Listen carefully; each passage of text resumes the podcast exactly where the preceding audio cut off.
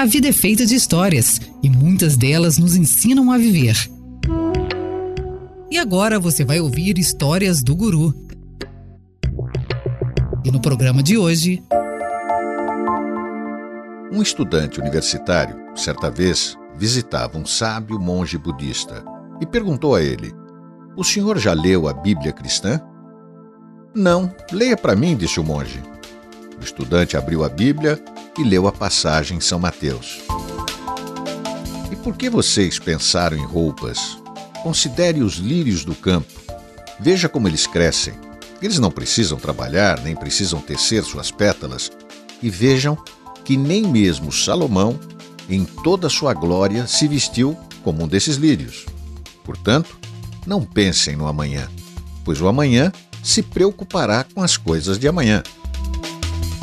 Monge disse ao estudante: Quem quer que tenha pronunciado essas palavras, considera um homem iluminado.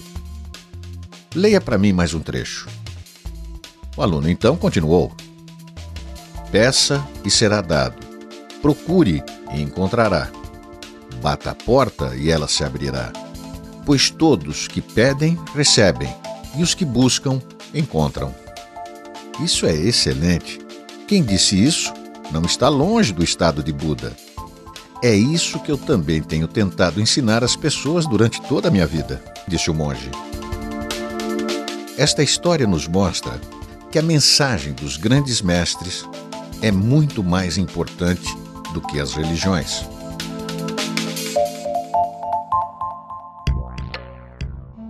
Você acabou de ouvir Histórias do Guru, apresentado por Walter Bonásio. Todas as semanas, um novo podcast do Guru, disponível no site vocêbrasil.com.br ou ainda nas plataformas de agregadores de podcast.